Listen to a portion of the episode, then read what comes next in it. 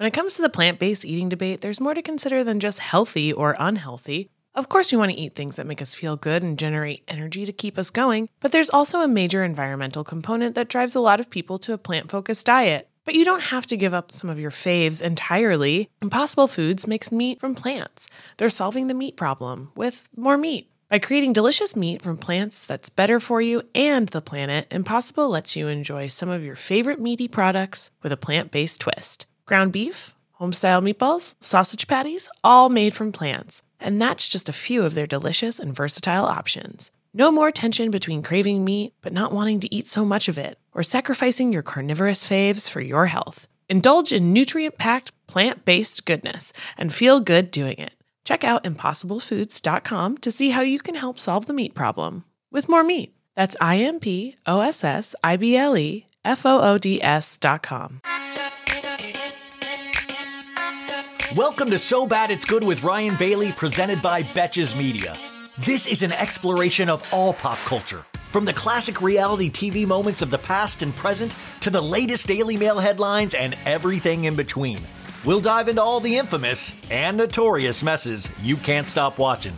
We're looking at you, Tom Sandoval.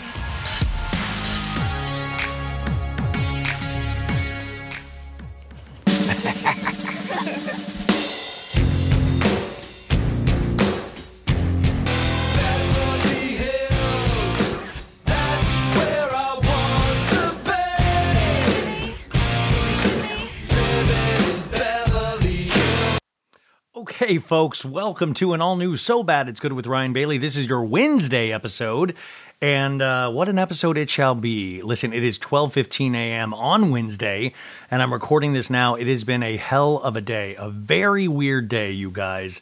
I also want to shout out the episodes we've had so far this week. Danny Murphy on Monday, Gabby Conti on Tuesday, and I, uh, I before Gabby, I talked about uh, a, subject near and dear to my heart was uh, being a bedwetter as a child, and I got so many funny comments today from people about the bedwetting episode. Uh, this is from Stephanie uh, Hoefer. I, she wrote in the Facebook group, Ryan, I love you so much. The Scotch tape story cracked me up, and my husband and I continued the night to share our own horror stories of that very awkward time in life. And that's what this podcast is meant to do: is bring people together to talk about bedwetting. oh, you guys. Uh, remember, if you like the podcast uh, or you just want to support a, uh, a childhood bedwetter, remember to leave a five star review on Apple Podcasts and Spotify. If you want more, go to the Patreon, patreon.com forward slash so bad it's good. Um, let me tell you a little bit about my day before we get to Beverly Hills. So I get up and I'm, you know, got a decent night's sleep after BravoCon, and I'm like, you know what, let's start working. And I do a whole hour and 10 minute BravoCon recap.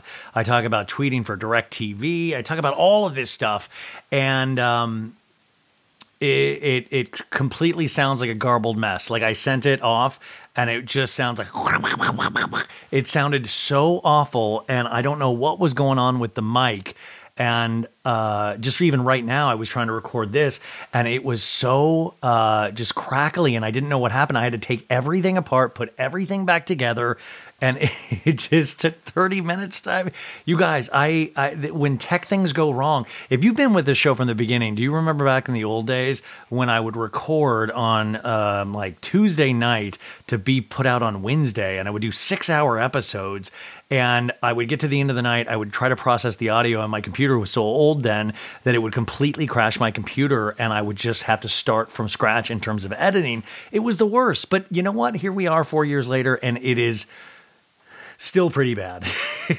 still, you it's like the podcasting is an adventure that never stops. It never stops, folks. There's always something that's going to be thrown at you. There's always going to be somebody that doesn't like what you're talking about. There's always going to be some sort of issue, and that's what we love.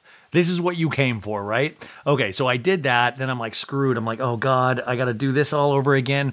Um, and listen, I had a bizarre day because I went. Uh, this is you're not going to even believe this. I did uh, a live uh, show for Andy's Girls, uh, uh, Sarah Galley's podcast, and Crystal Minkoff was the um, the guest. And I wasn't even going to talk about this, but Sarah Galley posted a photo and tagged me in it. So I was, you know, I, I guess I'll talk about it. Is I went over for a drink over at Crystal Minkoff and Rob Minkoff's house but the thing was, Sarah was late because she's like not from LA and doesn't realize how traffic works. So I was there for like an hour before she got there, and then I could only stay for like 15 more minutes before I had to take off because I had to go to a screening of this new new movie Saltburn with Jacob Elordi from Euphoria and Barry Keoghan, and uh, it, you know we'll talk about that next week. I had to go see this screening. It's not out yet because I'm talking to somebody from the movie next week, so I had to go do that. So I had to leave. But you guys, it was uh, it was insane.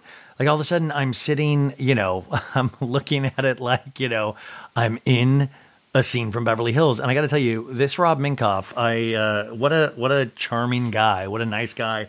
I wish I could have stayed so much longer. Crystal is, uh, she's really just very normal. I, I'm shocked honestly that she's on Housewives because she's just normal. I got to see the finished basement. I got to see his workroom where all the Lion King stuff is, and I got to take a picture for my sister because that was her favorite movie growing up. And I got to text my sister. I'm like, I'm all, I just came from the director Rob Minkoff's house, uh, who directed Lion King, and she's like, that movie provided me with so many happy memories.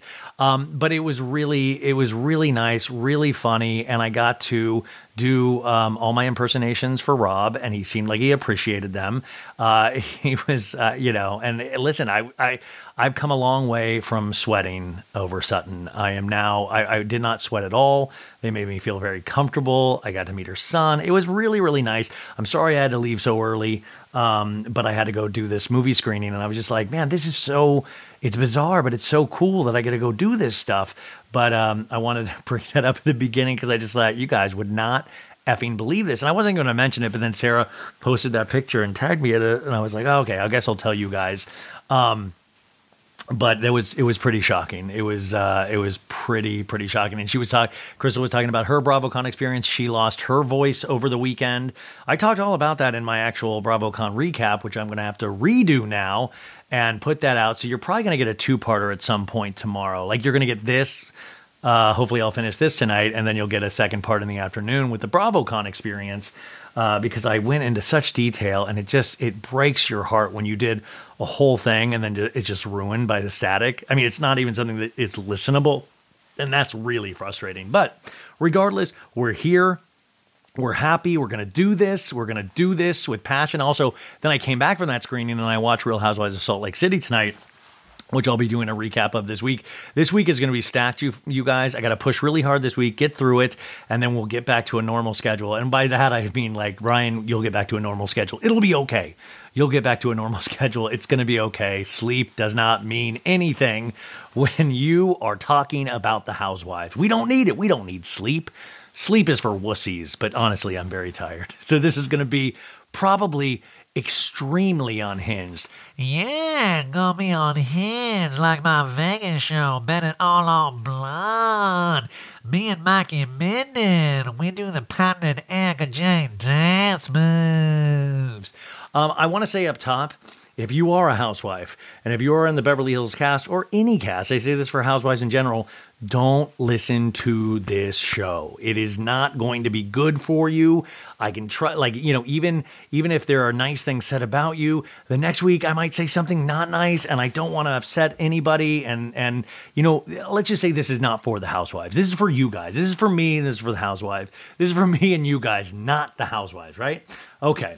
So I can't believe we're only two episodes in because it feels like we're at the end of the season already. And it turns out we have just started. So that's horrible. That's horrible news. We've got, you know, we just met Eagle Woman on the first episode. I am Eagle Woman. And now we're only on the second episode. So, okay, let's begin, right? Shall we begin? Okay. Real Housewives of Beverly Hills. The episode title is An Unwise Surprise, Season 13, Episode 2. So, an unwise surprise, if I looked at that title and I didn't know anything about the episode, I would say, oh, uh oh, somebody's pregnant. Uh oh, Sutton Sutton's expecting. It's a surprise, you know, like something like that. It's not that at all, you guys. An unwise surprise. I think that relates to PK. PK, I'm doing Dorit with a pretty woman redo for our anniversary. Folks, summer is just around the corner, so it's time to say goodbye to those jackets and sweaters and hello to shorts and tees. Now, I wanted to update my wardrobe for the long haul without spending a fortune, and luckily, I found Quince. Now, I have a lineup of timeless pieces I want that will keep me looking fresh year after year. I got a pair of tan shorts, I got a pair of green shorts. I cannot wait to style these for summer, and I got to tell you, the quality is great because Quince has all the seasonal must haves like 100% European linen shirts from $30, performance polos, and versatile flow knit activewear. The best part all Quince items are priced 50 to 80% less than similar brands. Quince cuts out the cost of the middleman by partnering directly with top factories and passes that savings on to us. And Quince only works with factories that use safe, ethical, and responsible manufacturing practices and premium fabrics and finishes. So you can feel good about what you're wearing on every level. So upgrade your wardrobe. Go to quince.com slash so bad for free shipping on your order and 365 day returns. That's Q-U-I-N-C-E dot com slash so bad to get free shipping and 365 day returns. Quince.com slash so bad. Tired of not being able to get a hold of anyone when you have questions about your credit card? With 24 7 US based live customer service from Discover, everyone has the option to talk to a real person anytime, day or night. Yeah, you heard that right. You can talk to a human on the Discover customer service team anytime. So, the next time you have a question about your credit card, call 1 800 Discover to get the service you deserve. Limitations apply. See terms at discover.com/slash credit card. That's what I believe the unwise surprise is. There's a lot of unwise surprises if you think about it in this episode. Um, I also want to give a huge shout out to Juliana Carozza who took these notes. She takes the best notes. Uh, Juliana, thank you so much. As always, you are amazing. I couldn't do this without you. Uh, the summary this week's episode this is what we get from the cable company. Erika apologizes for spilling tea about Dorit's marriage, but PK's glitzy anniversary surprise may land him in hot water with his wife. Uh oh. Sutton seeks help from a Sutton seeks Sutton seeks help from a matchmaker, but soon realizes that finding Mr. Right may be may be difficult. Oh, you guys. yeah, it's going to be difficult. And remember, and also just remember last episode, we had the iconic scene of Erika Jayne at her therapist going, How do I feel? How do I feel feelings for other people besides myself? Okay, so previously on Real Housewives of Beverly Hills, and we have Dorit to Eagle Woman, like, I have a group of friends, Eagle Woman.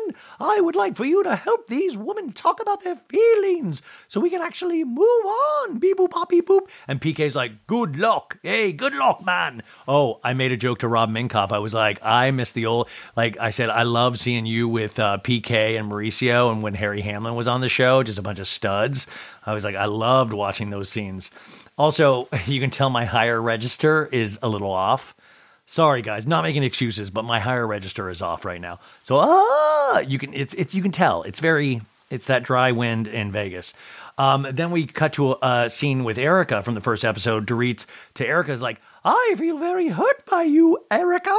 And then we flash to Andy at BravoCon from last year, where Andy's like, What Bravo celebrity relationship do you think is headed to Splitsville next? And Erika's like, I think it's Dorit and Pink." PK. and then Erika from the first episode goes, Dorit, you know I'm a showman, and I give those people what they wanted. It all on blonde. And then Dorit in the talking head's like, that's not a showman, that's a bitch. And then we see that Dr. Man scene, like, you're going to need to have some empathy. And she's like, what's that? Oh, no, sorry. What's that? And then we see Jennifer Tilly to Sutton going, You spent the last 20 years raising your kids and being a good mom, and now you're entering a new metamorphosis in your life, Sutton, emphasizing the multi row diamond bracelet. She's emphasizing the multi row diamond bracelet on her wrist. She's like, and Sutton's like, I want to show my success to the ex husband. Um, and then we cut to the scene with Mauricio. He's like, Love Bean, you don't need any more tattoos, Love Bean. That's enough. That's enough. And Kyle's like, If I want to, I will. Love Bean, no. If I want one, I'll get one. We start with the taglines. Of course, my favorite being Sutton's. Who needs a knight in shining armor? I say, I say, when you have your own horse. I bought a horse, everybody. His name is Santos. He's got those big old beady horse, horse eyes. I told you guys I did talk to Sutton at BravoCon about her horse Santos. I was like, "How is Santos?" Like, well, Santos, I know he can smell me by my perfume. I know he knows who I am, and I'm like, "I'm sure he does." Um, she also wrote that tagline herself. That is a little BTS, a little behind the scenes that I thought you guys would appreciate. So we're now in Beverly Hills and the music is rocking. It's like, she's my best buddy. She's my cuddy buddy. She my lottie dottie. She my little uh. She my little hottie. Yeah, yeah, yeah. And then Dorit enters the park. Uh, I think this is like a park in Beverly Hills, by the way. And we have Jill and Tara from Dolce Picnics setting up a gorgeous outdoor picnic lunch because I guess Sutton Concept wasn't available to have the picnic in like they did in the first episode with Jennifer Tilly. And Dorit's like, this is so beautiful. And Jill's like, welcome to your picnic. Thank you so much. This is a nice little English tea picnic. Boop, bop, beep, boop, boop. And Dorit's like, so there's tea here? And she's like, and water and champagne. Wonderful. And Jill's like, anything else you might need? We have a car. We have a we have in the car too, and there's like candles. This is like middle of the day, guys. There's candles, there's fine china and glassware, pillows and flowers, fabrics flounced onto a beautiful table setting. And I got to tell you, folks, listen, Dorit's not been lucky with the break ins and robberies. Maybe, like, I don't know, don't go out in the park in the middle of the day with fine china. just, and also, they're just out in the open at a Beverly Hills park. And if you look in the background, you can just see a row of homeless people just wandering around the park. No, you can't do that. But I just thought that would be interesting of them having this conversation and just a row of homeless people just looking over at Erika going, Teach me empathy, Dorit. How do I care about other people? Get away from me, bum. So Jill's like, have fun. And Dorit's like, thank you so much, guys. You did an amazing job. Erika Parks gets out of her Corolla wearing a puffer jacket and she's like, It's chilly out here. Are you cold? and Dorit's like, I'm freezing. And they go in for that little hug. And Erika's like, Look at this in the middle of the city. and Dorit's like, in the middle of Beverly Hills, we can get cozy. Come have a seat. And Dorit's like, well, thank you for coming. Of course. Listen, Erika, I consider you a very dear friend. Yeah. And I know we needed a one on one. I think what was disappointing for me was that you didn't lead with an apology in the first episode. And Erika's shaking her head up and down vigorously. She's like, Right. All right. like, you know, like the therapist taught her how to shake her head. Like, How do I look like I'm agreeing with someone? Okay, shake my head up and down vigorously. and Dorit's like, I was a little taken aback, Erika. I know ultimately you did, but it felt like I had to ask you for it. And then this is very Erika. She's very like, just, you know, calm. She's like, I did the wrong thing. And I don't want to have to re explain myself. Just know that it literally popped in my head and I sold it on the stage. And I had a great fallout. I apologize. And I will do whatever I can to make this right because you mean a lot to me, Dorit. And what I did was wrong. I have to fix this for you. and Dorit's like, I really, really appreciate you saying that. No, I have to. And she's like really intense. She's like, I have to. I have to. It's non negotiable for me. non nego who's trying to negotiate an apology? Like Dorit's like, no, don't apologize. No, I have to. she's really emphasized. She's she's practicing for the victims eventually. Dorit is very bugged eye in her t- uh, talking head. She's like, "Wow, where was this Erika at the retreat with Eagle Woman and Blue Moon? I'm blown away right now." Beep boop bop beep boop. And Dorit's like, "Um, you know how much I love my husband Erika? Well, we had a really difficult year. He was spending a lot of time in London. He had a lot of business there, and it was a year that I needed him the most." And Erika, doing her best like Bette Davis, she's like. You didn't feel protected. And Dorit's like, Well, I also didn't feel supported. Yeah. And I didn't feel as connected. What you said would have hurt me and him any which way. But in particular because. And Erika's like, It had a much bigger impact.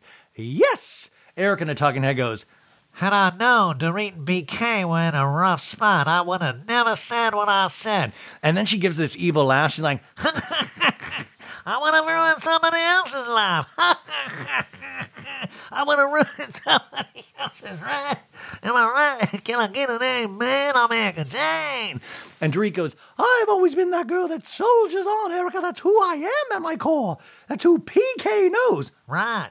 I definitely underestimated how big of a setback this last incident had on me. Yeah. Then Dorit in a talking head, you guys get the, I mean, you've already seen it, so you know, but she's like, Last Christmas was about 14 months after the home invasion, and I went to the bank.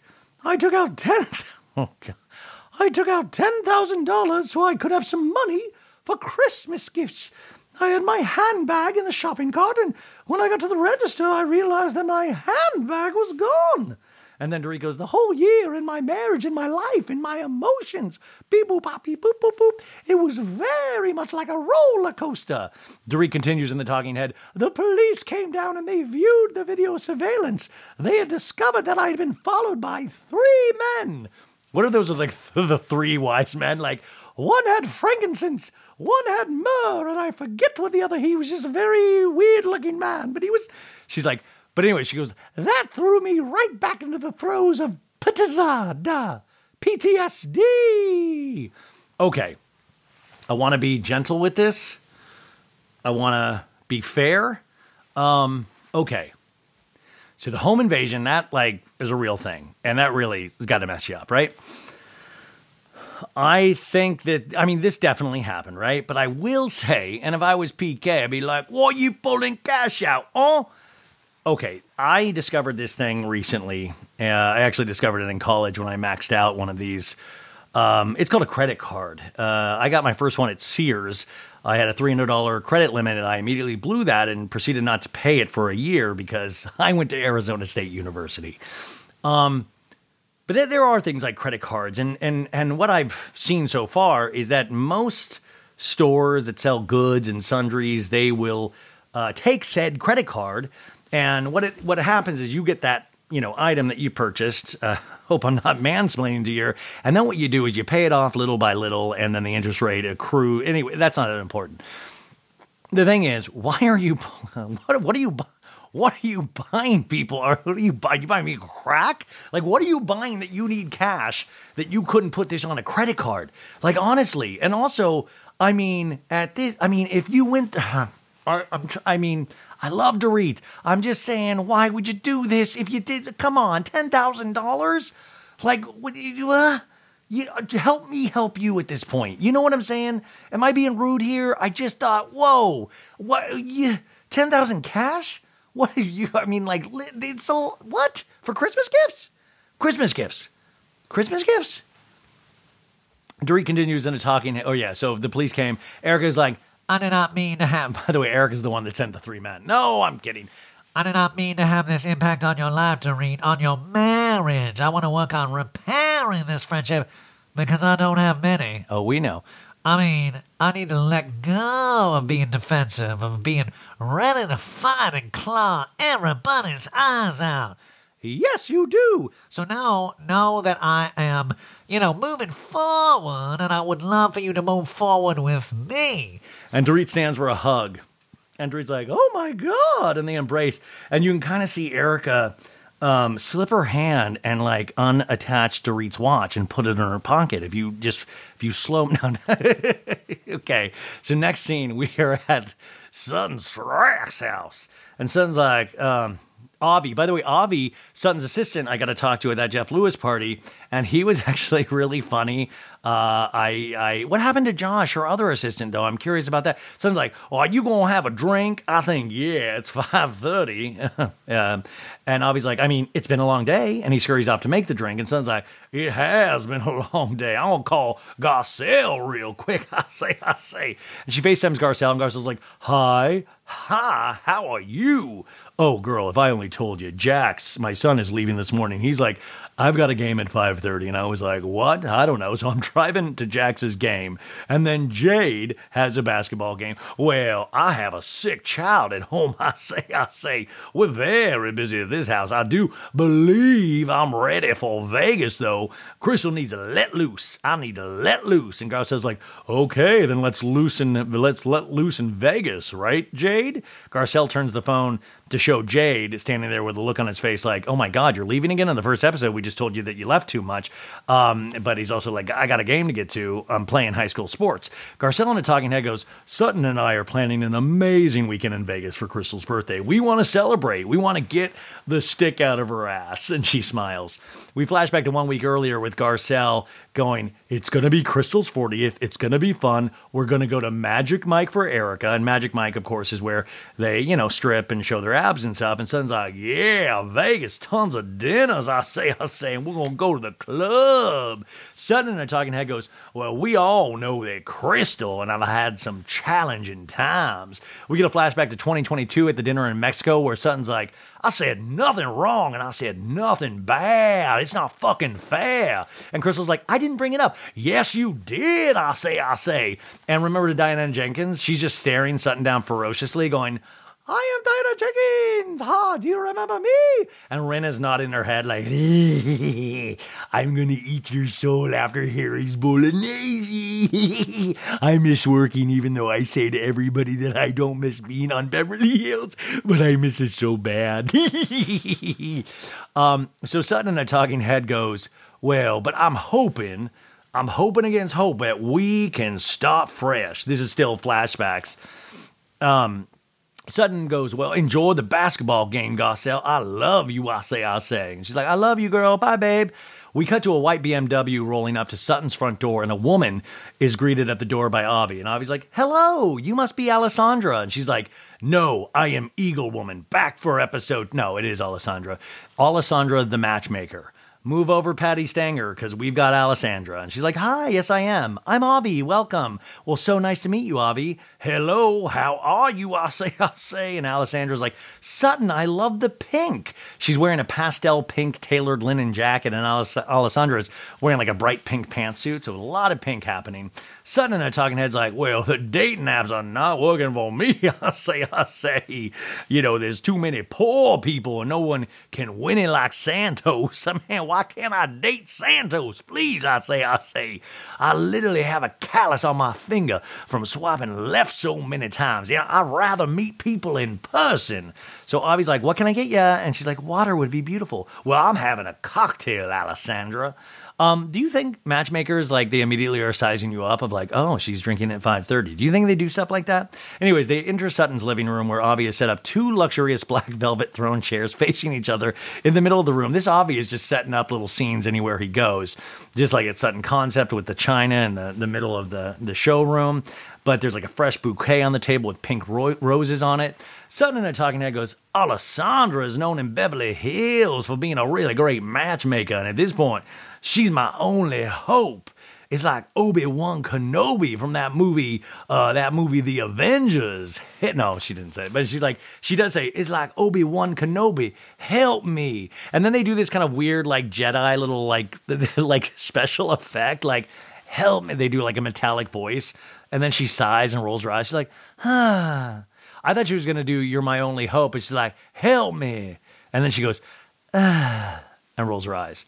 And Alessandra's like, so, okay, what's going on? I said, well, I don't know, Alessandra. Um, well, I've been divorced for seven years. I own two minor league baseball teams and a ballet company and a horse named Santos. And I've been doing this for a while, so I call myself the one day wonder. And Alessandra's like, okay. Well, I don't tend to, um, click with people. And Alessandra's like, yeah. Well, I don't get asked out a second time. I love that she's very honest about it. She's like, you won't get no second date with me. I mean, nobody wants it. In a talking head, she's like, I think maybe I don't get asked on a second date because I, I can be slightly intimidating. My intellect is superior to most. I'm like Stephen Hawking, like a southern version without the wheelchair. You know, I, I don't wear revealing things like all slutty like. And they actually note her cat sweater. That's kind of slutty. It's like it has a pussy on it. Uh, I'm sorry, folks. This is a family show. Well, I might be nervous. I might act a little strangely on dates. And we get a flashback to that date in 2022 where she's wearing the cat sweater and the Sutton staring at her date, where she's like, My foot is itching because I have neuropathy. It's going to bother me. Uh, it's a thing I have. she's like, Oh, that's called. That's right. Oh, don't mind that. That's just a rash I've had for decades now. That's oh, that's my psori- psoriasis. Oh boy, you just you just noticed my patch of psoriasis on there. Oh, that's my dead leg. Yeah, it's old cement leg like Jen from Real Housewives of Orange County last season. Remember she had a cement leg? Well, that's kind of me. Like I have one cement leg and one fully functioning human leg. I say, I say. But for real, I'm falling apart. And her date's like, oh, okay. Alessandra's like, yeah, um, tell me about some of your hobbies. And she's like, well, I like telling people what to do. We like, I wish they had a shot of Avi in the back of the break room going like, oh my God. Alessandra's like, um, okay, and what's uh, what's an ideal partner for you? Okay, um, well, tall, handsome, graduated from college, Arizona State University. And Alessandra's like, yeah. And Son's like, well, we'll talk about the wealth part later. And Alessandra's laughing, like, okay, okay. Well, I'm a big believer in letting the man lead. Ooh, I don't, I'm not a big believer in that. no, sorry. No, I, no, I don't want, no. I'm a big believer in letting the woman lead. I'm maybe co-leading. I don't know. Son's like, well, that's not going to be my jam. I love, I love Sutton being around these ladies. Her vernacular is kind of being more a little hip. Like, well, ain't to be my jam. Hippity hoppity hip. No, a flip hip hoppity. That's not to be my jam. Alessandra goes, you don't want to let him lead. And Sutton, very exaggerating, shifts in her seat. She's like, let a man lead. And Alessandra's like, oh, Sutton, so we need a very strong man for you. Very strong. Oh, he gonna be real strong. I say, I say, because I'll eat them for breakfast. Sutton in a talking head goes, I'm a first child and I'm an overachiever. So I want to win with Alessandra. And Alessandra's like, Well, I understand what I'm looking for for you, and I think we can make it happen. And Sutton just like scrunches her nose, like, Ugh, my dead leg is acting up right now. Sutton finishes her talking head goes, Well, I haven't had a second date in a while, so I need to get there. And if Alessandra says she can help me, well, I'm going to listen to her. I like that Sutton seems relatively unbothered about not having a second date from anybody. She's like, well, that's just how the cookie crumbles. I don't know. I got a roof over my head. I got a loving horse in a stable called Santos. I got Avi. I got a store that sometimes we just shut in the middle of the day and eat lunches with my friends. So do I really need a man? I don't know. Um, Alessandra's like, um, next time we meet, I'm going to bring you three bachelors, and then we can decide which one of those three you want to meet, okay? And Son's like, well, they have to be tall, okay? What if Alessandra doesn't hear that and it's just all very short people? I would love that. Anyways, music plays and it's like, I'm a big boss.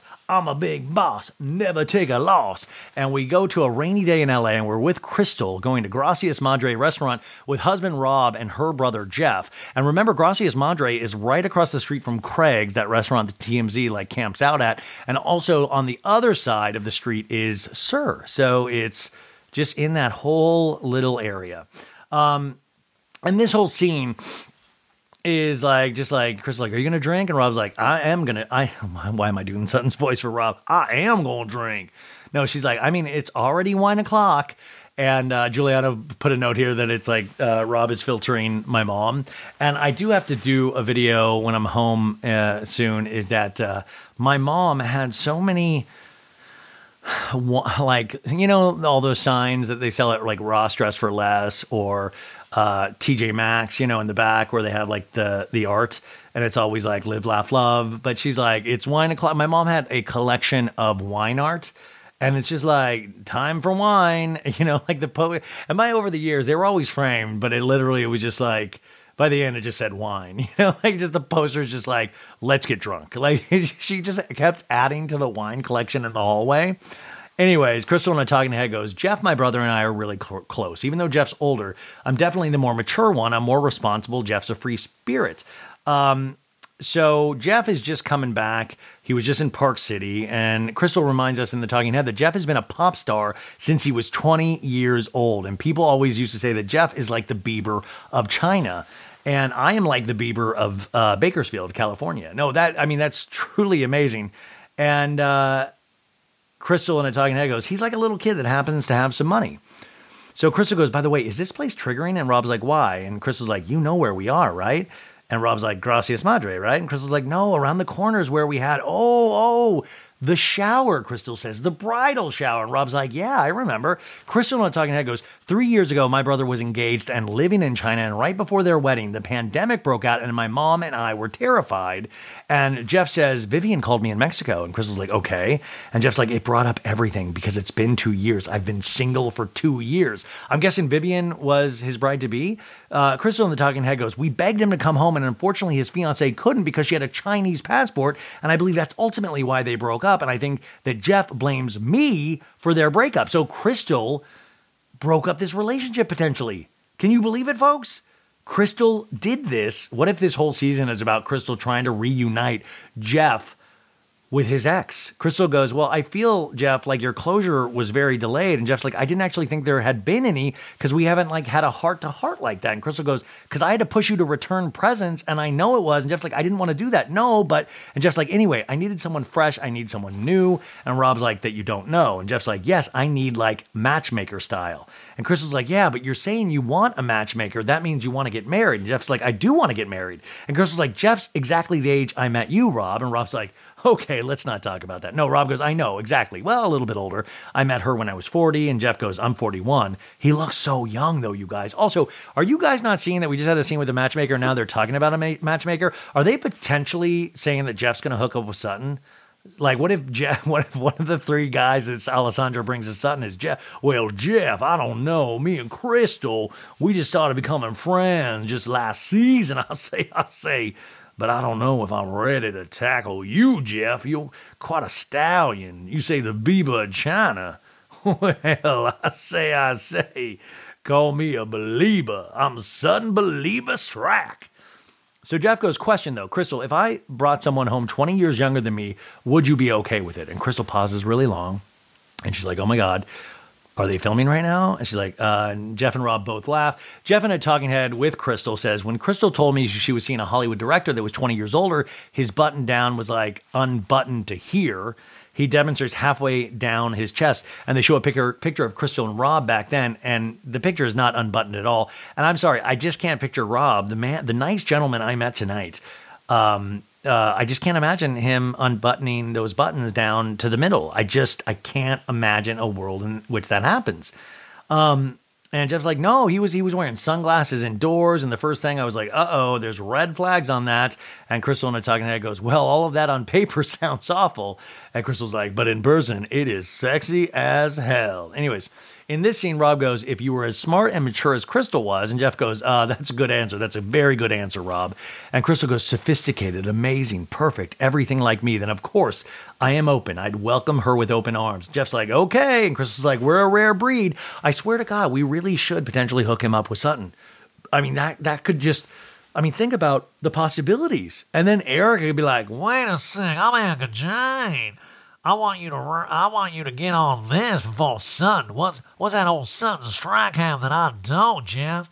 Maybe we could do a duet. You know, they say that I'm the Ariana Grande of Calabasas. Come on, let's do a duet.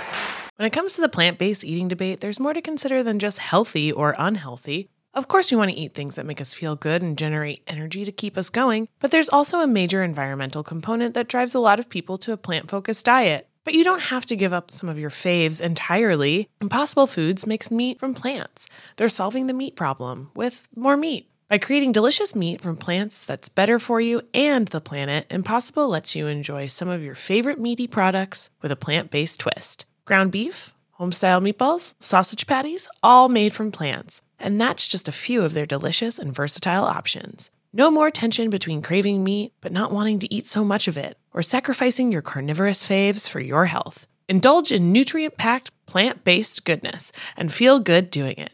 Check out impossiblefoods.com to see how you can help solve the meat problem with more meat. That's I M P O S S I B L E F O O D S.com. When you need mealtime inspiration, it's worth shopping Kroger, where you'll find over 30,000 mouth-watering choices that excite your inner foodie. And no matter what tasty choice you make, you'll enjoy our everyday low prices, plus extra ways to save, like digital coupons worth over $600 each week. You can also save up to $1 off per gallon at the pump with fuel points. More savings and more inspiring flavors make shopping Kroger worth it every time. Kroger, fresh for everyone. Fuel restrictions apply. Now it's a beautiful new day, and we're over at Dorit's house. Uh, Dorit has just gone from the bank and has $300,000 in cash on her. Now, Kyle pulls up in her 2023 Range Rover autobiography. Oh my God, this car, you guys, costs $165,000. Just for comparison, my Toyota Corolla costs 93,000 and it is worth every penny. Great mileage. No, it's a lot cheaper than that. She honks the horn that she arrived, and Kyle's like, Hello! She has that raspy voice. And Dorit comes out. She's like, I am so excited to ride in your new car. I literally have the same one, but congratulations. I'm obsessed, obsessed, obsessed with your car. And Kyle's like, Thank you. You understand how happy I am to see you and be with you. And Kyle's like, I know, me too. Kyle and I talking, and he goes, Dorit thinks we're going to lunch. We are not going to lunch. We're going to go get another tattoo on my ass. No, we flashed a Peter Marco jewelry store three days earlier where Kyle is meeting with PK behind Dorit's back. And PK's like, So, we haven't had the best year of our marriage, Kyle, and I really want to recognize Dorit and my anniversary. And I want you to pick Dorit up and take her for lunch at the iconic Beverly Wilshire Hotel, okay? Okay. I'm gonna recreate the movie Pretty Woman. And Kyle's like, okay. And Kyle and I talking, and I goes, what exactly is PK saying? By putting Dorit in the Julia Roberts role, a sex worker? I don't know. Maybe not the best idea. And just to refresh you guys, me and Annabelle DeSisto, we did a full Pretty Woman recap last year, which was really funny. But basically, it's a movie made by Touchstone Pictures in like 1987 that was pretty. Touchstone was an affiliate of Disney at the time, so it's shocking this got made. Directed by Garry Marshall, starring Julia Roberts and Richard Gere, and it was basically a hooker with a heart of gold. It was a hooker that gets hired by Richard Gere, and then he pays her for like the whole weekend, and then they fall in love, and she's like Julia Roberts, and she's perfect, and it really did wonders for the um, the um, the sex worker industry. Like it did I mean, I'm sure guys were out there going, "Where's my pretty woman? Come on!" But I love that PK's like, "More, that's how I met. That's, that's how I met Dorit." I love that PK has put himself in the Richard Gere role because every time I see this man, I'm like, that guy is like Richard Gere to a T. Uh, Dorit goes, After Friday, Kyle, I wanted to call you because it feels like something is going on. With who? With you. Me? Yeah. You do? Like what? I don't know. I feel like there's this heaviness. I feel like you've attracted to a country singer. No, we get one week earlier at the Eagle Woman retreat. Uh, and Kyle's like, I've been married for a long time. I'd be lying if I didn't say that the last year didn't affect me and our relationship too at times because it was a very rough time. And Dorit's like, How are things with you and Mo? And Kyle's like, He's really stressed with work. And I think in the last six months I've had a rough time, you know? He's called me love bean way too much. And Dorit in a talking head goes, PK and I used to go to dinners all the time with Kyle and Mo. We'd go on vacations. We'd swap partners. We'd go to their house. We haven't seen Kyle and Mo as a couple in a very long time. Something has got to be up. Detective Dorit to the rescue. Dorit goes, I mean, you. Have you had any thoughts recently, Kyle? Like, you think that you would not end up with Mo, or what? Do you think he might like somebody else? Uh, maybe somebody that likes to take out huge chunks of cash? Me? Um, Kyle's like, what makes you think this? Well, what makes me think this? Well, beep boop pop beep boop. Like even just with Instagram, I usually see you and Mo together, and it just seemed like you were spending a lot of time away from each other. And they flash on the couple's uh, Kyle's IG photos with her girlfriends, and um, and you, there was a picture of. Do you guys remember? There was this friend of on one of the seasons of Beverly Hills. Um, I think it was who was she the daughter of? It was like Michael Bolton or John. No, it was it was Teddi Teddi Mellencamp. Teddi Mellencamp is in one of these photos. God, Teddi's like, score, adding that to my IMDb. Kyle goes, Well, I needed a little, little like, I don't know, a time. I feel like I just needed a little freedom, freedom and some space. Yeah, space to get those tattoos, space to go on rum Rumspringa. Uh, Kyle's on a permanent spring break, MTV spring break. There's silence in the car now, though, and Dorit's like, Like specifically away from your husband?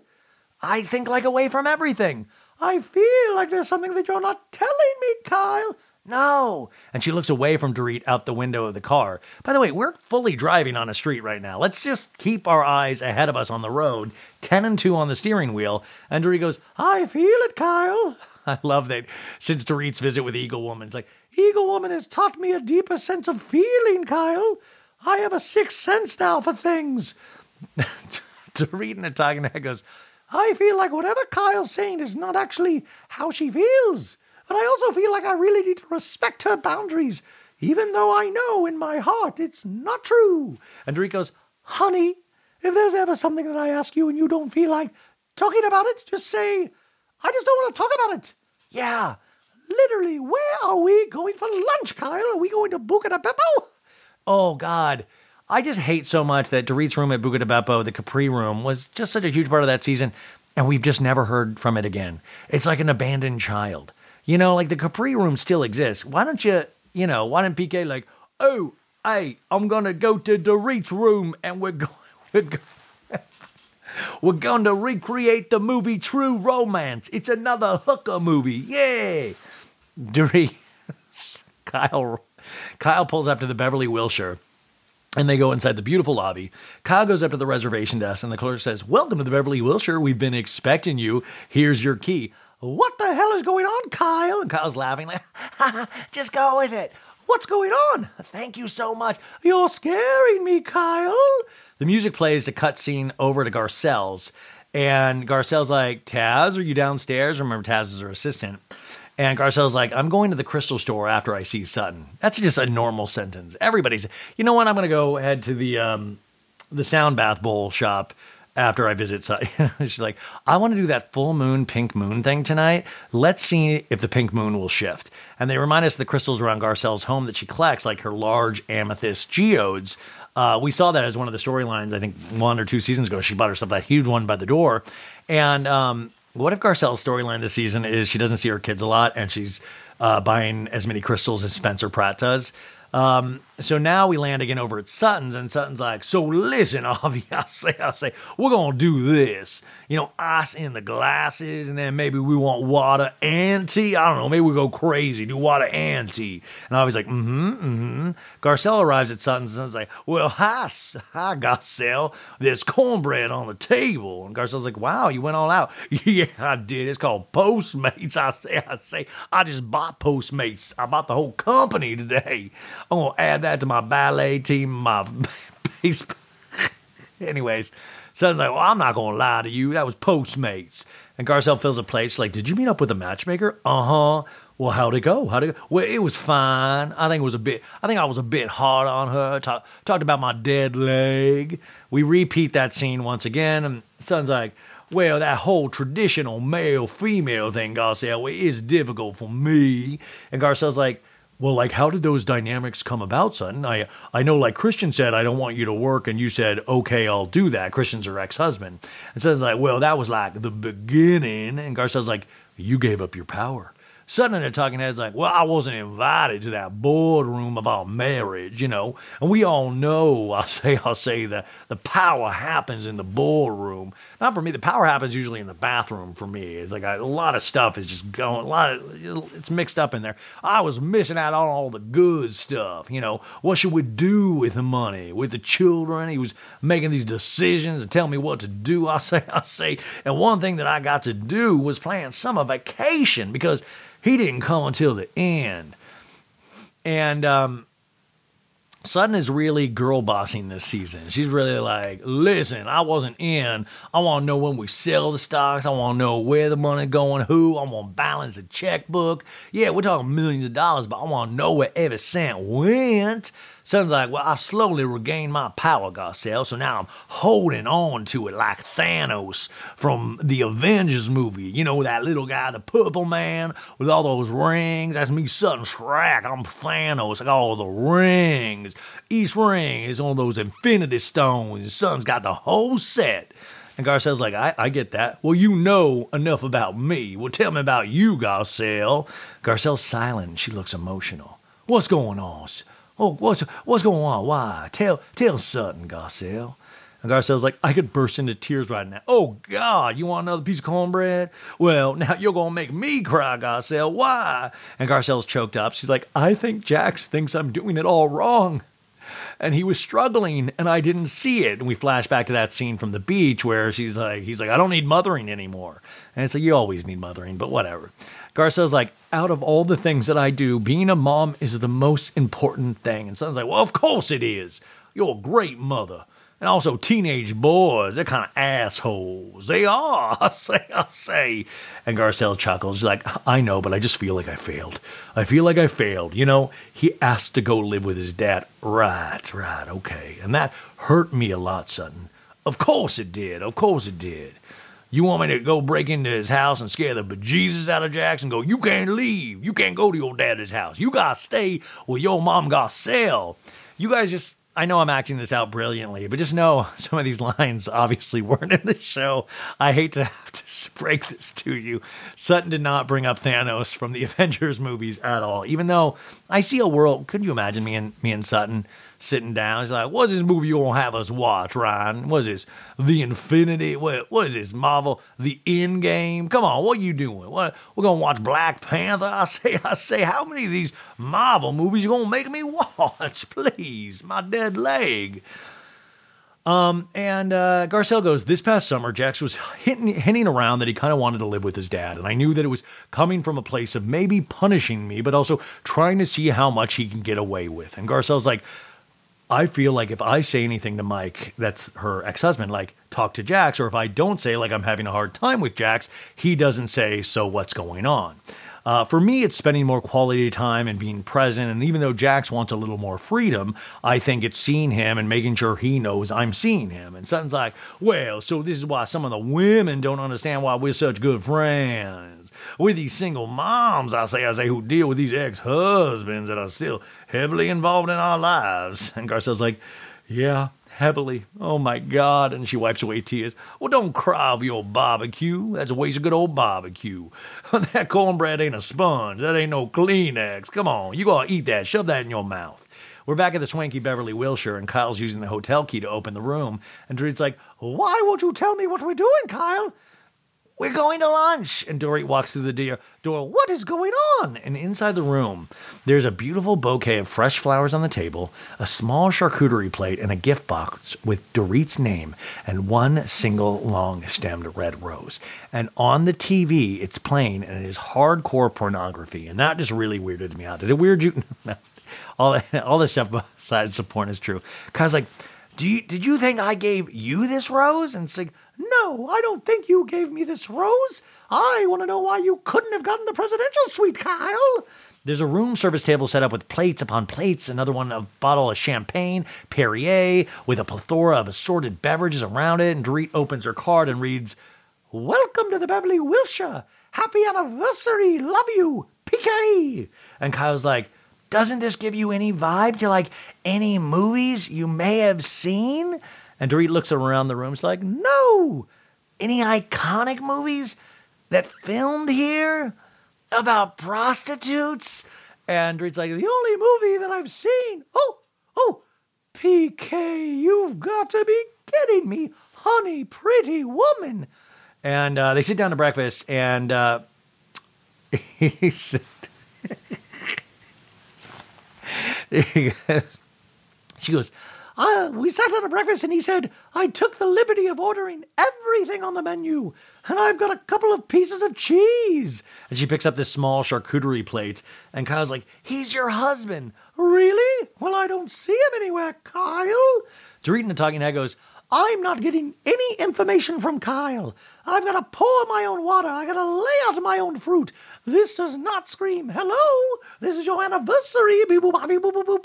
I need someone to give me answers. And I'm getting a little frustrated. I like Dorit when she's like, I'm getting a little frustrated. Dorit's like, Who's taking care of the kids, Kyle? Does anybody know anything?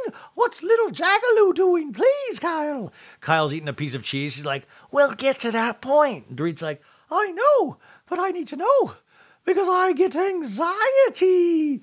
Dorit in the talking head goes, I know I can be a pain in the buttinsky when it comes to my control issues and now my anxiety, but if I was at a 10 before, after the two robberies, it's now at a thousand. Dorit's like, I need air. I need air. I need to go outside. She's really panicking. Um, Kyle's like, she's laughing. Dorit goes out of the balcony and we see the cameraman actually. She's like, I want to know what's going on with the kids. I've seen the movie Taken with Liam Neeson. Please, I want to know what I'm doing because of my children. Little Jagaloo. He's only a green belt in judo. He can't protect himself. Please. Kyle should be soothing in this scene, but she's like, Kyle inside the room calls PK, and Dorit's outside talking to production, and they're breaking the fourth wall, which I love a good fourth wall break. I really, I just love it. I love it. Dorit just dove off the balcony. He's like, I've got to get to Jagaloo. Um, Dorit's like, I left my kids, telling them I'll see them later. And production goes, all this stuff you can ask Kyle, like say, you know, all of it. Ask Kyle on camera. And Dorit's like, she doesn't know anything, Lazar. I just asked her. She's a fucking idiot. I'm gonna call PK. Inside the room, PK is talking to Kyle. He's like, Della, it's a beautiful surprise, and the whole family is in on it, oh? And Kyle's like, I'm telling her to just go with it. But she's like, I need air. I gotta go outside. And she laughs again. Ha ha ha ha ha ha. I'm gonna get another tattoo. PK in a talking head with Dorit. She's like, Coyle and I are super close, and we laugh so hard together. We're like we're like two Don Rickles, and she enjoys when something potentially bad happens to me. And when we talk about surprises and Kyle getting involved, maybe the biggest surprise is if Mauricio even actually did that for her. You know, that would be a bigger surprise, huh? And Dorit's face is like, zoinks. Um, I would also like, hey, you know, a big surprise if if she was like Morgan Wade is my new friend, Mauricio. Have you met this country singer that speaks like, oh, Morgan Wade? Um. Anyways, Kyle gets on the phone and plops on the sofa. She's like, well, and Dorit's out in the hallways. She's like panicking. She's like, I need to talk to Phoenix and Jagger. And Dorit's like, hi, my little babies, please, Jagaloo. And Phoenix like, mommy, help us. No, she's like, mama, we're involved. We know everything. Stop stressing. Winnie the dog is with us, and you need to stop stressing.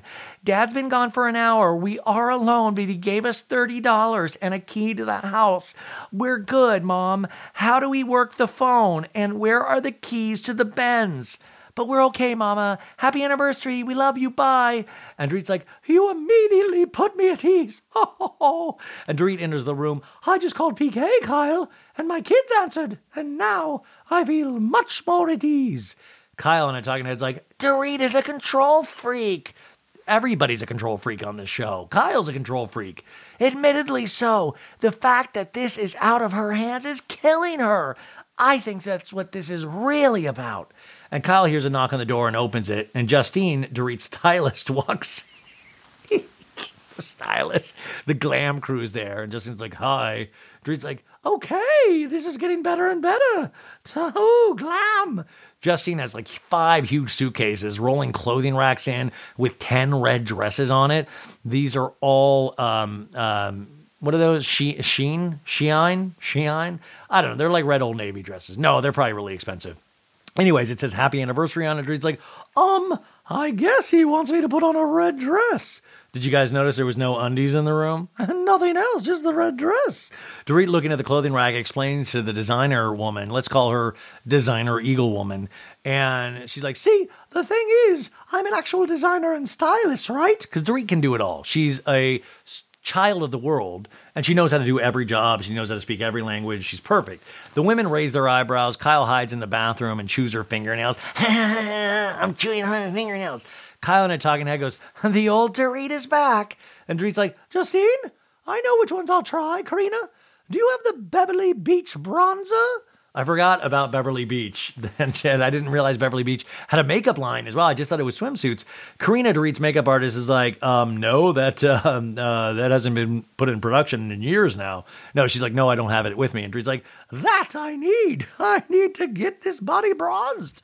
It would look a lot better if I'm bronzed. Kyle's now laid back in a chair, kicking her feet up in laughter, and Dorit is now in a white robe. She's like, Oh my God, this is so exciting and nerve wracking. She gives Kyle a hug. Dorit and a talking head, The last two hours have definitely been anxiety provoking. I love that she was like, seriously thought production pulled her away, and the kids might have just like, I mean, I mean, come on. She really thought, she's like, Nobody's watching the kids. Oh my God, little Jagaloo. That would be, by the way, okay, this just popped into my head. What if we reboot Home Alone, but it's little Jagaloo? Little Jagger Kemsley as the new Macaulay Culkin. Could you? Like, Batman, Batman. Could I could totally picture that. Anyways, Dorit's like, so, just like Julia Roberts in the movie, I'm going to leave my reality behind for one night and live out my movie fantasy. I'm so excited now. I actually am. I feel like I'm safe. I'm good. I don't have any cash on me. I'm here. And Kyle's like, You're safe. Mwah. Dorit gets fully glammed from head to toe. PK arrives at the hotel. He's in a black suit. He's in a black Ferrari. Really, PK? You needed to rent a Ferrari just for this scene? He's carrying a small black case under his arm. It's probably just cash. He's probably just carrying cash. Dorit in the talking head goes, PK and I have always been big on surprising one another and big, grand reveals. They flashed to one of PK's surprises in 2016 when he had a rose gold Bentley convertible delivered to the house with the million stairs for Dorit's birthday. By the way, that that house with the million stairs, this is a fun fact. I've told you guys this before. Guess who owned that house before they lived in it? Uh, a little lead singer of a band called Counting Crows, Mr. Adam fucking Duritz. Like that, I mean, if I I would love to get into a conversation with Dorit about Counting Crows. Like, Dorit, do you like the band Counting Crows? Ooh, Mr. Jones, yes. Sha la la la la la la, yee hoo. Anyways, we go to another surprise in 2016 with PK to a room full of people. Can I welcome you all to Dorit's Buddha Lounge? He transferred the backyard into a Buddha Lounge for her birthday. And then in 2018, on PK's 50th birthday, Dorit and PK flew in a helicopter and landed on a yacht for dinner. oh, what is that? Why is that going? Okay, oh, I hit my watch. That that just scared the crap out of me. Jagaloo, what? Hey, it's Kaley Cuoco for Priceline. Ready to go to your happy place for a happy price? Well, why didn't you say so? Just download the Priceline app right now and save up to 60% on hotels. So, whether it's Cousin Kevin's Kazoo concert in Kansas City, go Kevin, or Becky's Bachelorette Bash in Bermuda, you never have to miss a trip ever again. So, download the Priceline app today. Your savings are waiting. Go to your happy place for a happy price. Go to your happy price, Priceline. Uh, just snuck up on me and karate chopped me. Um, yeah, they flew in a helicopter. They were doing like a James Bond theme in 2018. Dorit continues in a talking head. I either have to do a lot of work to get back to enjoying the surprises, or I just need to hang up the grand reveal. What did she say? I just need to hang up my grand reveal hat. Woohoo! Dorit's ready now. She descends the winding staircase into the lobby of the hotel. Could you imagine just being a paying guest at this hotel, paying full price, and like, what the fuck? Uh, Dorit's, uh, you know, she's going down, meeting PK in the hotel in the Cut Lounge. PK alone in the lounge with the bartender. He's like, and here she is. Wow, you look amazing. Happy anniversary, love. And they kiss. And PK's almost in tears. He's like, You look so stunning. Wow. And they show side by side photos of Julia Roberts and Dorit in their red dresses. Dorit has her red hair up like Julia's, long white gloves on, and is carrying a gold handbag too, just like Pretty Woman, you guys. I it took me right back to that movie. Remember Jason Alexander from Seinfeld? He was uh, Richard Gere's like lawyer in it, and he's that asshole, and he calls her at the end. He's like, "You're a slut, Julia Roberts," and we were all like, he played you know George on Seinfeld years later, and you're like, why is George calling somebody a whore? Like it was so shocking when you go back and watch Pretty Woman to see Jason Alexander pop up, you know. Um, Uh, so, anyways, PK's like, Well, I wanted to get this whole pretty woman thing because you are a pretty woman, so don't get too excited about this. It's on loan, okay? I like PK's like, Because we have a habit of getting things stolen, so it's on loan. he opens his black jewelry case and he carried it in the hotel, and we see a Peter Marco. By, by the way, guys, why the fuck are they carrying around anything of value? This is like Kim in Paris, Kim Kardashian. Like, what? The neck- necklace is valued at $5 million. Like, what are we? Are we just tempting fate at this point?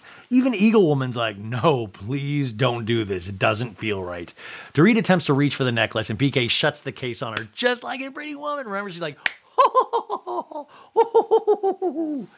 and PK's like, ew, I'll put it on for you. There you go, my love. And I was bedazzled by you. And now I'm going to set up a fake robbery attempt. Now, PK leads Dorit upstairs, again to a hotel suite, and then he has sex with her on a piano. No, you guys. Sorry, it's late. That's why I'm extra dirty right now.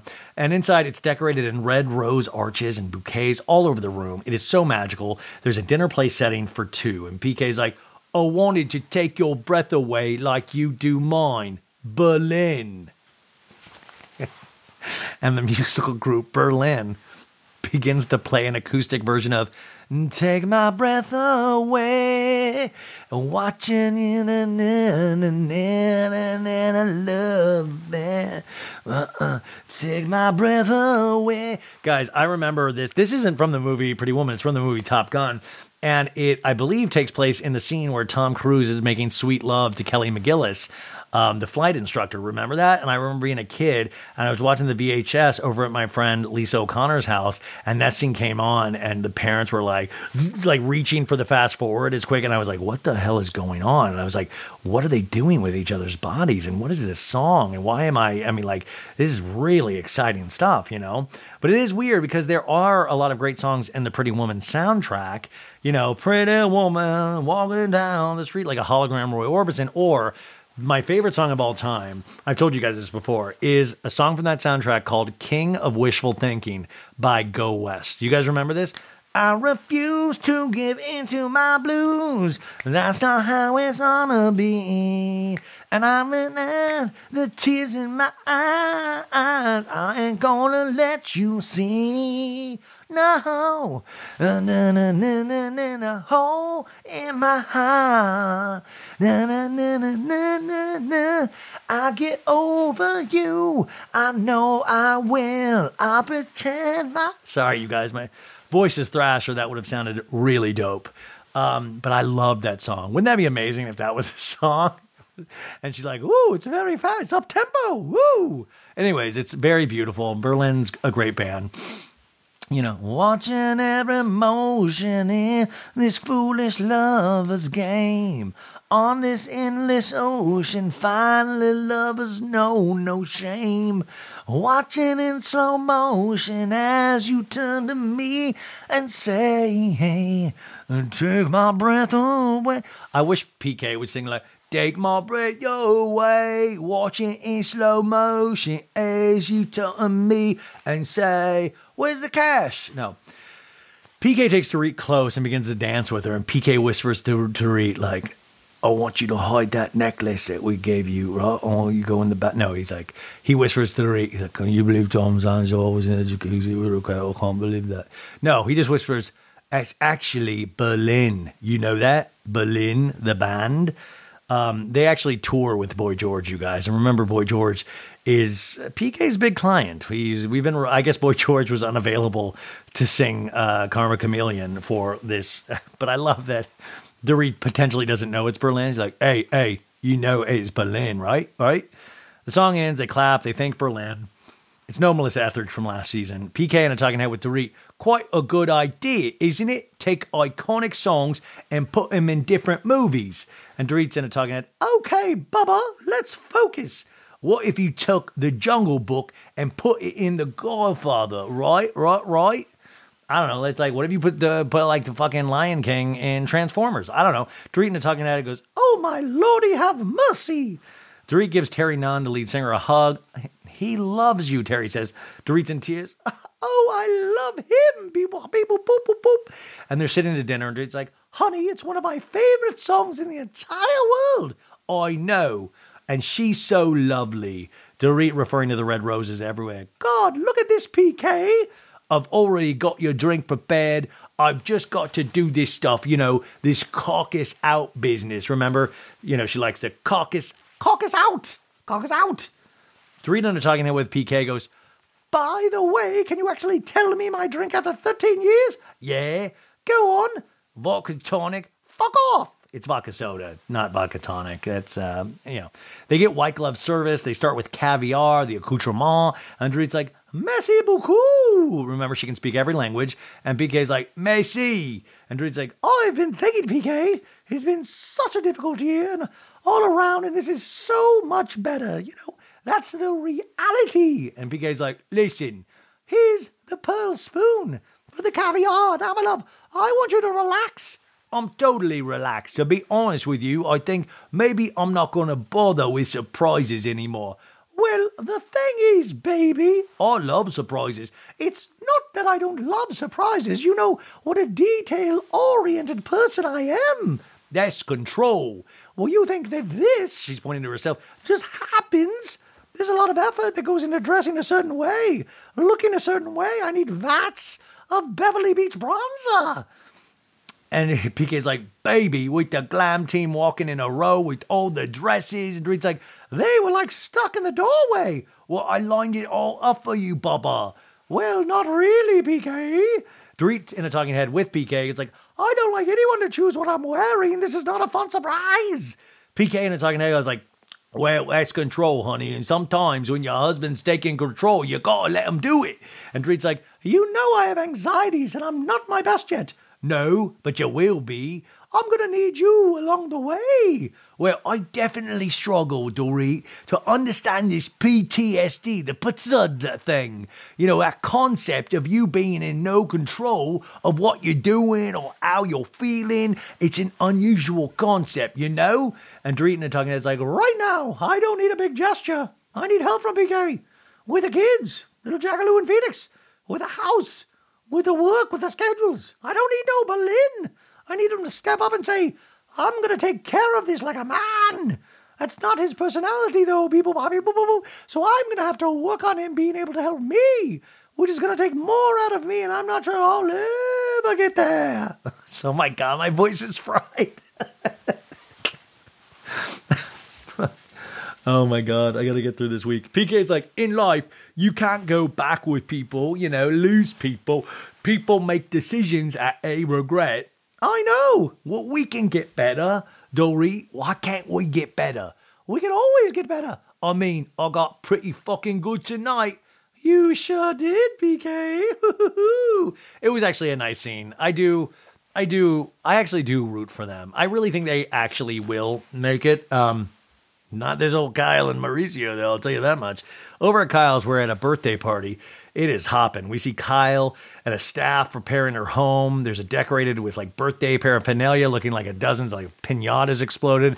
You guys, it's Portia's 15th birthday. Remember when we first met Portia 13 years ago? Like we've watched this little girl grow up. Do you ever get emotional like that? Like I remember uh, Kandi's daughter when she was like going to college a couple seasons ago. I was like, oh my god, I just want her to be good. Like I, I don't have kids of my own, but like sometimes I get emotional about housewives' kids. I've truly lost it, folks. It's not that's not something I'm proud of, but I do. I get like I'm like, oh little Portia. Kyle yells, birthday girl, Portia ladies and gentlemen, Berlin. And Portia's like, who the fuck is Berlin? No, that would be great though. Like, take my breath away. Portia's like, stop. She walks in the kitchen where Mo is chowing down on chips and guac. He's been busy agency and agency in all day.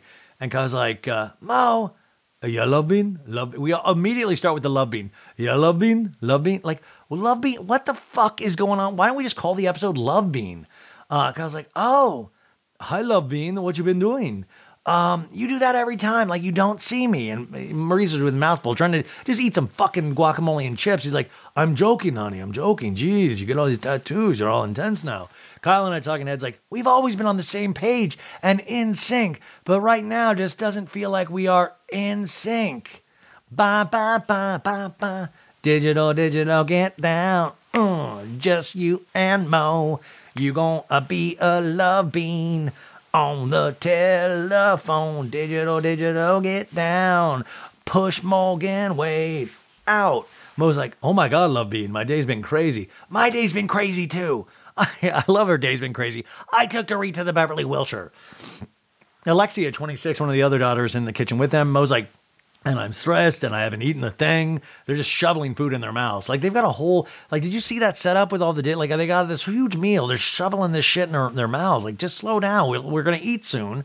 Alexia is like, you guys are stress eating. And Kyle's like, okay. So anyway, Kyle and I talking heads like, it feels like lately that he has consumed the agency and his work, and he's running this big company and opening up all over the world. And I think that he's poured his heart and soul into the agency. So it's the other woman. And she smiles sarcastically. Oh, no, your other one go. Kyle is like, the table's set. Take a look at it. Tell me what you think. And Alexia's like, it's so gorgeous. We changed from Italian food to Mexican quinceanera.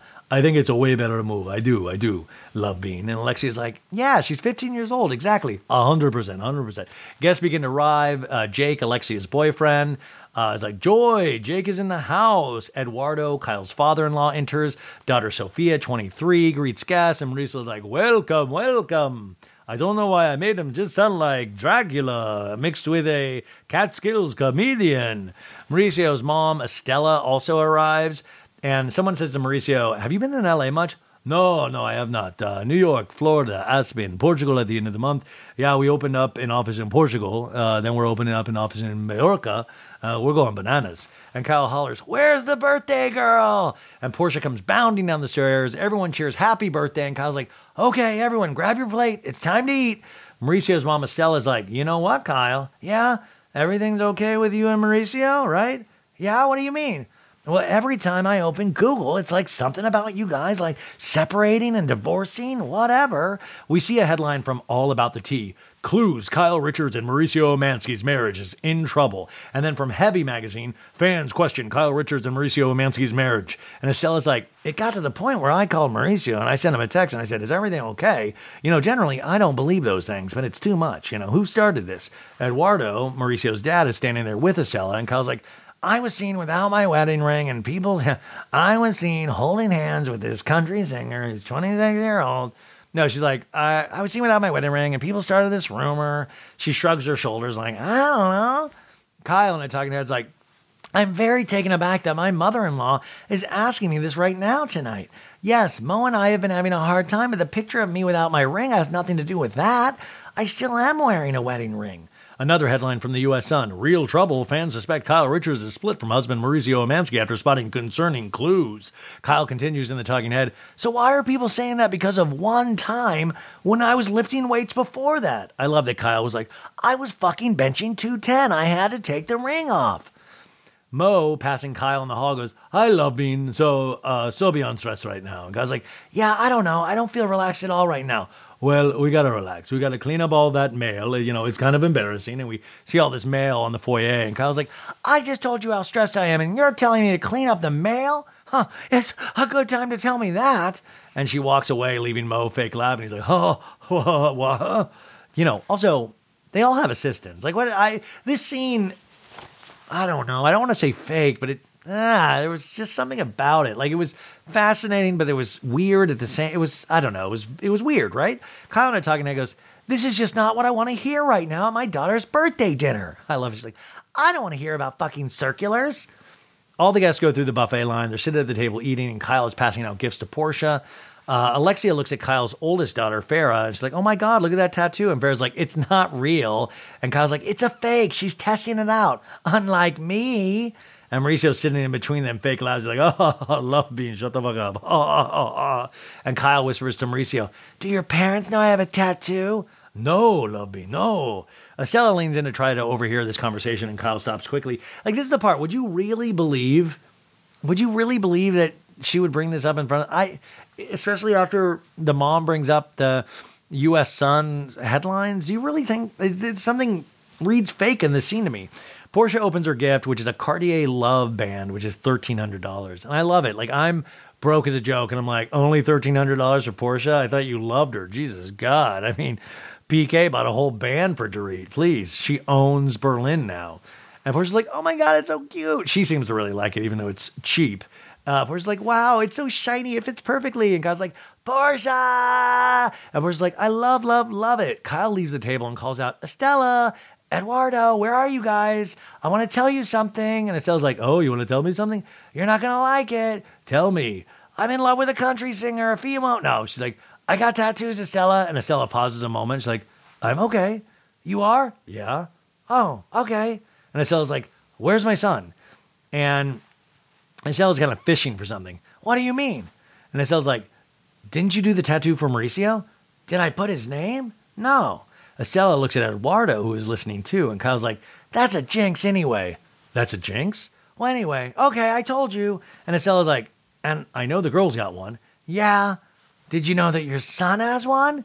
No. And Kyle busts out laughing. Maybe it does. I don't know. I'm kidding. I'm going through something. Rumspringa. And Kyle's like, Can we do cake? And she just skips away.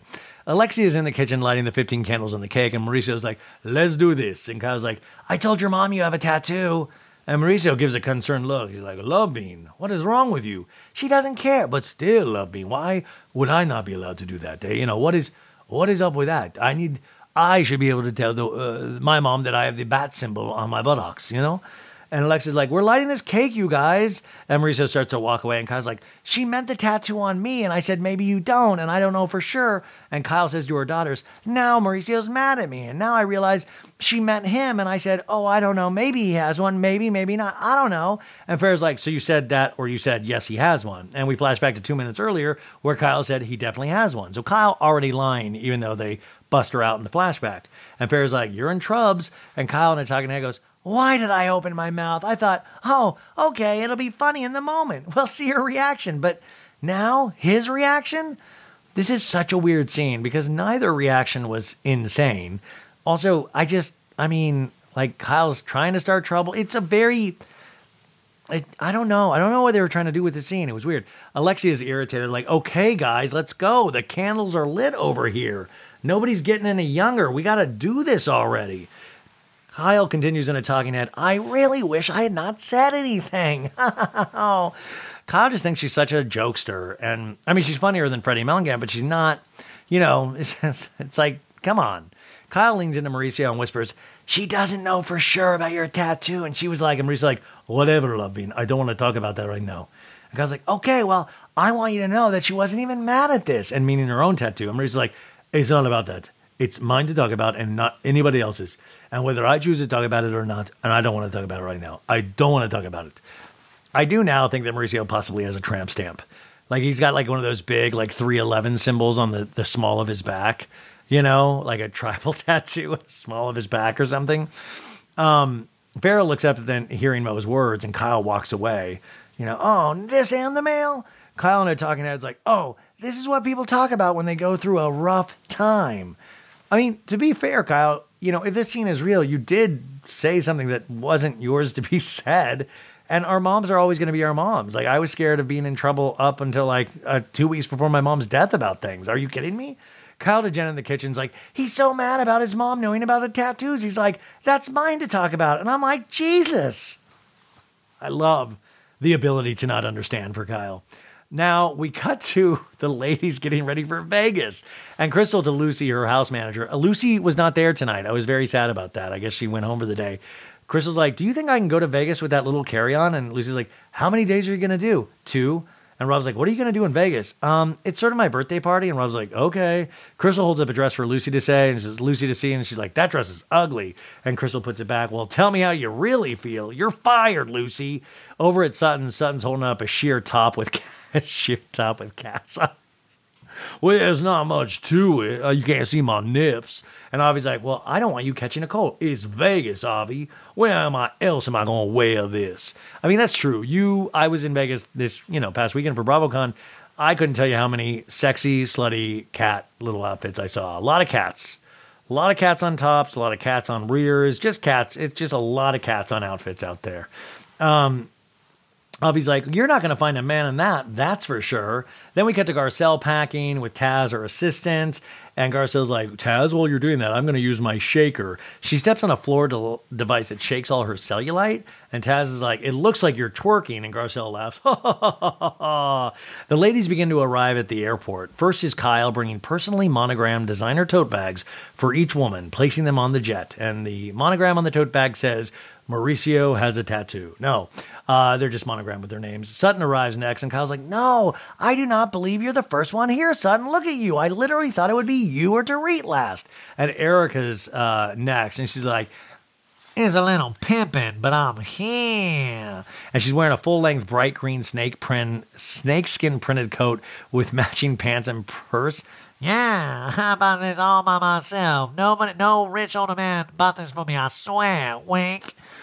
And Kyle's like, oh, wow. And Crystal comes, and Kyle's like, it's the birthday woman. Crystal sees Erika. Okay. By the way, I love green. And Erika's like, It goes with my green outfit. she showed because Crystal shows her green purse.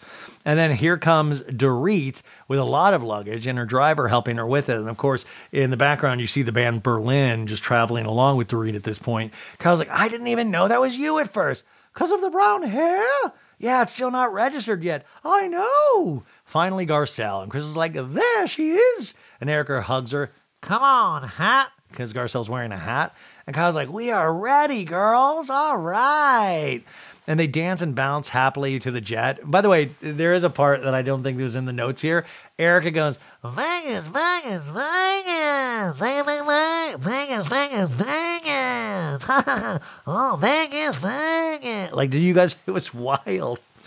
Dorit's like, I mean, OMG, when she sees her bag. By the way, Kyle, thank you very much for the jet. You're welcome. And they all in unison say, Thanks for the plane, Kyle. And they have cocktails, they cheers. And Kyle's like, You guys, can you give Crystal her birthday present? And Erika's like, Yeah. Crystal opens up a gift from a bag, and it's a gold wide link chain with a large diamond and sapphire encrusted crescent moon charm hanging from it, worth 3,000 big ones. And if you add $7,000 to that, that's how much money Dorit pulled out of Wells Fargo in cash. Guy's like, Do you like it? And Crystal's like, It's to die for. Uh, Crystal goes, You guys, thank you so much. I'm so obsessed. So pretty, Crystal.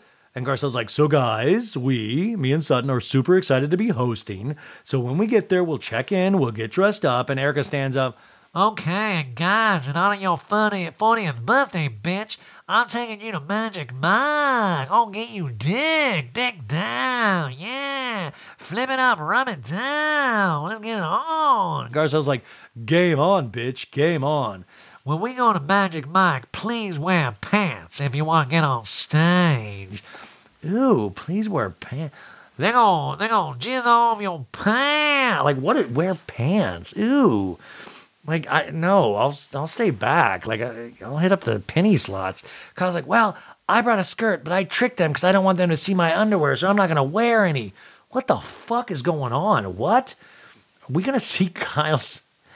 I'm Kyle, and this is the beef. Son's like, well, I got pants and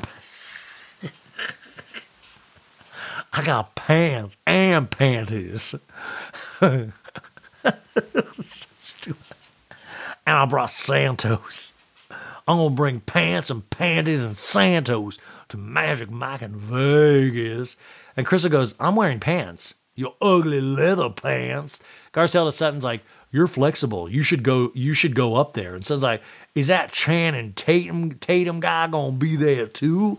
And Erika's like, No, I don't think he gonna make it. and Garcelle, Dorit's like, Garcelle, Sutton, thank you very much. And Garcelle's like, You're so welcome. We're so excited, you guys. It's gonna be so much fun. I say, I say, we're gonna bond, bonding. We can love each other and fight with each other. And Eric's like, I gave up fighting with y'all for Lent. I'm a Jane as a good Catholic. and Garcelle's like, That's 40 days. It's only three days this trip, so I can last. Eric and I talking head, very serious, goes, I'm not kidding. The Lord, or the Holy Ghost, or some higher power is speaking to me and said, You need to give up fighting for Lent. Oh my God. Erika Jayne, it's me, the Lord, or the Holy Ghost. I need you to do something. I need you to give back every bit of jewelry, shoes, and clothing that you have from Thomas Girardi bought with stolen funds. I'm not gonna fucking do that. No fucking way. I don't care who you are. I'm in a jail. I'm keeping this stuff. I'll fuck you. Okay, um, can you give up fighting? Yeah, I'll do that, I guess. Okay, thank you. Kyle in a talking head rolls her head in sarcasm. He's like, now Erika's religious. Okay. This could have come in handy a while back, by the way. Ha ha ha. Mauricio's got a tattoo. The jet lands in Vegas. Erika's pointing out the window and she's like, Oh my god, we have red phantoms. and there's two really nice red phantoms with all black rims parked on the tarmac. And they're just really intense. The ladies disembark, and Garcelle's like, Oh my God, you guys, look at these cars. The wind blows Garcelle's hat off, and she screams. One of the car drivers run to get it. Garcelle's like, You are the sweetest. Crystal, take a picture of me in front of this car. Now we're driving through the strip in one of the Phantoms, and Erika points out the window. Something are auditions for the Raiderettes, and I think I think you and I should try out. Erika's trying to be nice to people this trip, and Sutton's like mock counting steps. She's like a five, six, I say, I'll say seven, eight. And Kyle's like, you guys have a lot more in common than I realized. Wow. And the other Phantom, um, Garcelle's like, did you bring lamb? And Dorit's like, no. And Garcelle gasps, Dorit, I know. And Crystal sneaks in, I did. And Dorit's like, you did? What? And Crystal's like, I know. The car arrives at the Resort World's Hilton, and the general ma- ma- manager, Alexandra Kodal, greets them at the cars. And Alexandra's like, Welcome to Resorts World. It's a pleasure to have you. And the lobby is outrageous. There's slot machines. The lady's like, Ooh, ah. They take them to their room. It's labeled Palace Number Two. And he's like, Ladies, welcome home.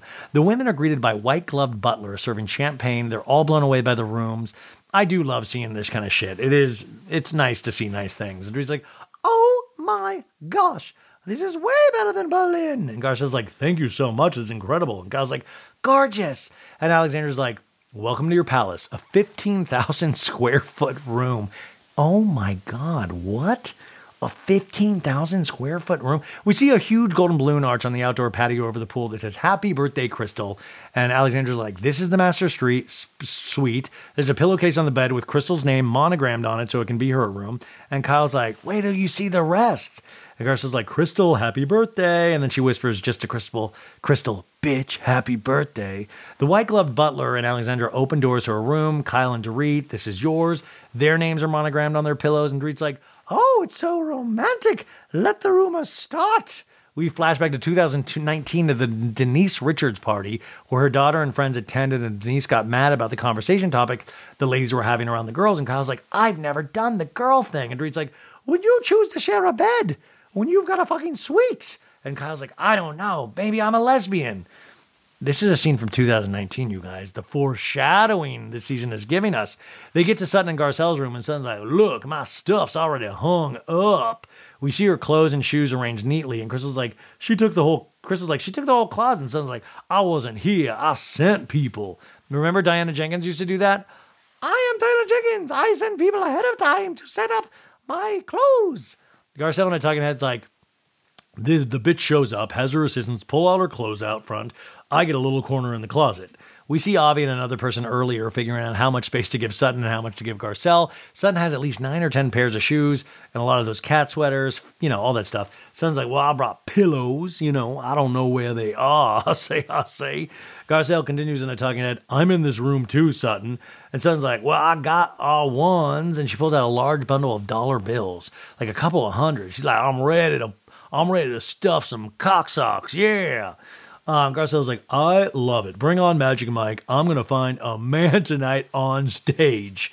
And um, I, I guess that means Erika got her own room. They don't even, you know, Erika's like, I'm in a closet. I'm where the laundry is. I'm going to curl up on this tile floor. I'm going to be, I, I don't need a room because I'm going to get dick tonight. I'm going back to a man's house.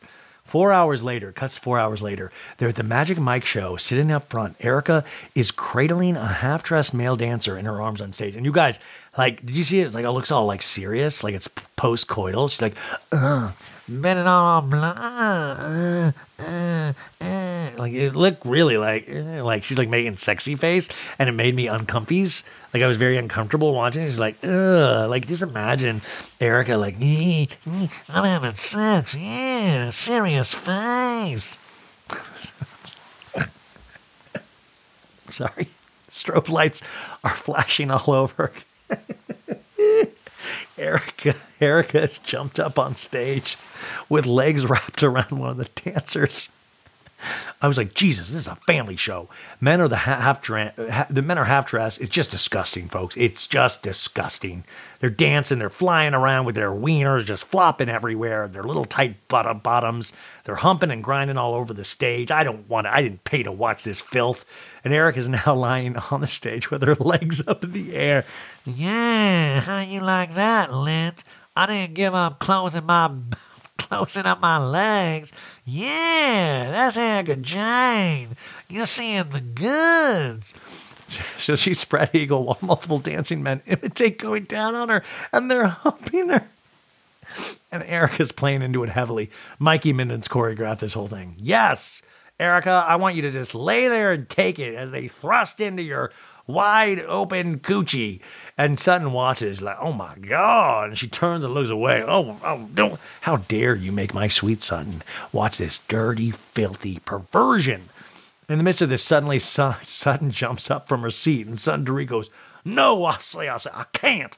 What the fuck is that? I want my fucking mic off. Bravo, bravo, fucking bravo. I say, I say. And she walks out. Because you, you don't put something in the corner. You don't make her watch filth like. I ain't. I, I'm not. I'm a, I don't own two minor league baseball teams to watch Erika Jayne get finger blasted on stage. I say. I say no, thank you. I'm a classy lady. Are you kidding me? I don't. This ain't no summer house. Then in another room with Kyle and Garcelle, we see Kyle go. Are you upset they didn't ask you to go up on stage because you had pants? No, this has nothing to do with those pants. I knew these pants were going to come back into play. Is it because my, I, that had nothing to do with my cat sweater? Where's Santos? I need my horse. And Crystal back inside of the show, she's like, we got to go. And Dre's like, why? And Crystal's like, Sutton's upset. Something's going on. We got to go. And then we see the three ladies, Sutton, Kyle, and Garcelle, walking out the door. And Kyle to Sutton's like, you're such a bitch. Well, don't do that, Kyle. Now you're being a bitch, I say, I see. And then maybe it's like a sprinter band next or Sutton's like, well, I thought I'd explain to y'all so it doesn't blow up. And Garcelle's like, too late. And Erika's not even here. Erika's pacing somewhere away from them. And she's like, She's sitting in there like Judge Judy. I like that Erika was like, I was getting my fuck on on stage. You guys see those Magic Mike guys into me? Yeah, Erika Jayne bet it all on blonde. I didn't give up no sex for Lent. I'm gonna pantomime.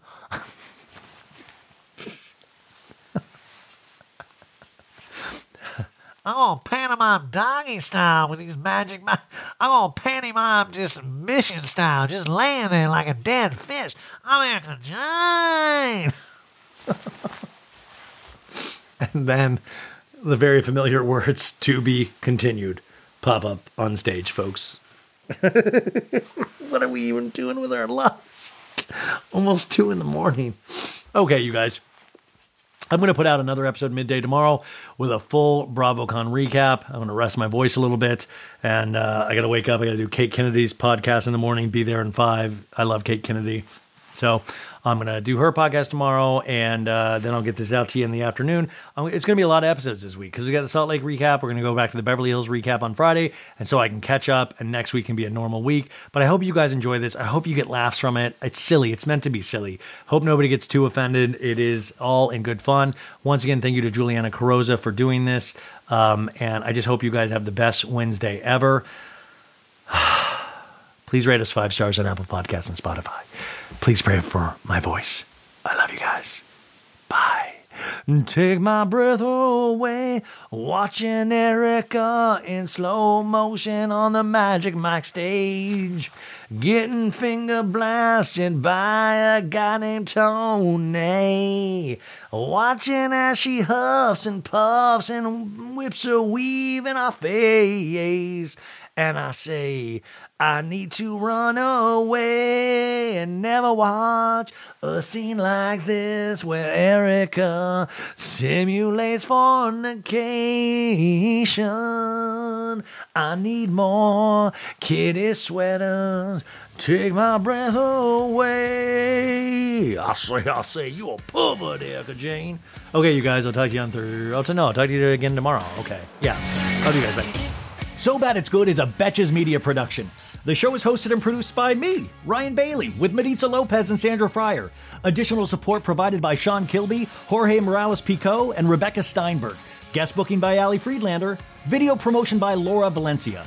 Be sure to send us your emails at so bad it's good with Ryan Bailey at gmail.com and follow the show at so bad it's good with Ryan Bailey on Instagram. And for additional craziness, go to patreon.com forward slash so bad it's good. Stay bad, baddies.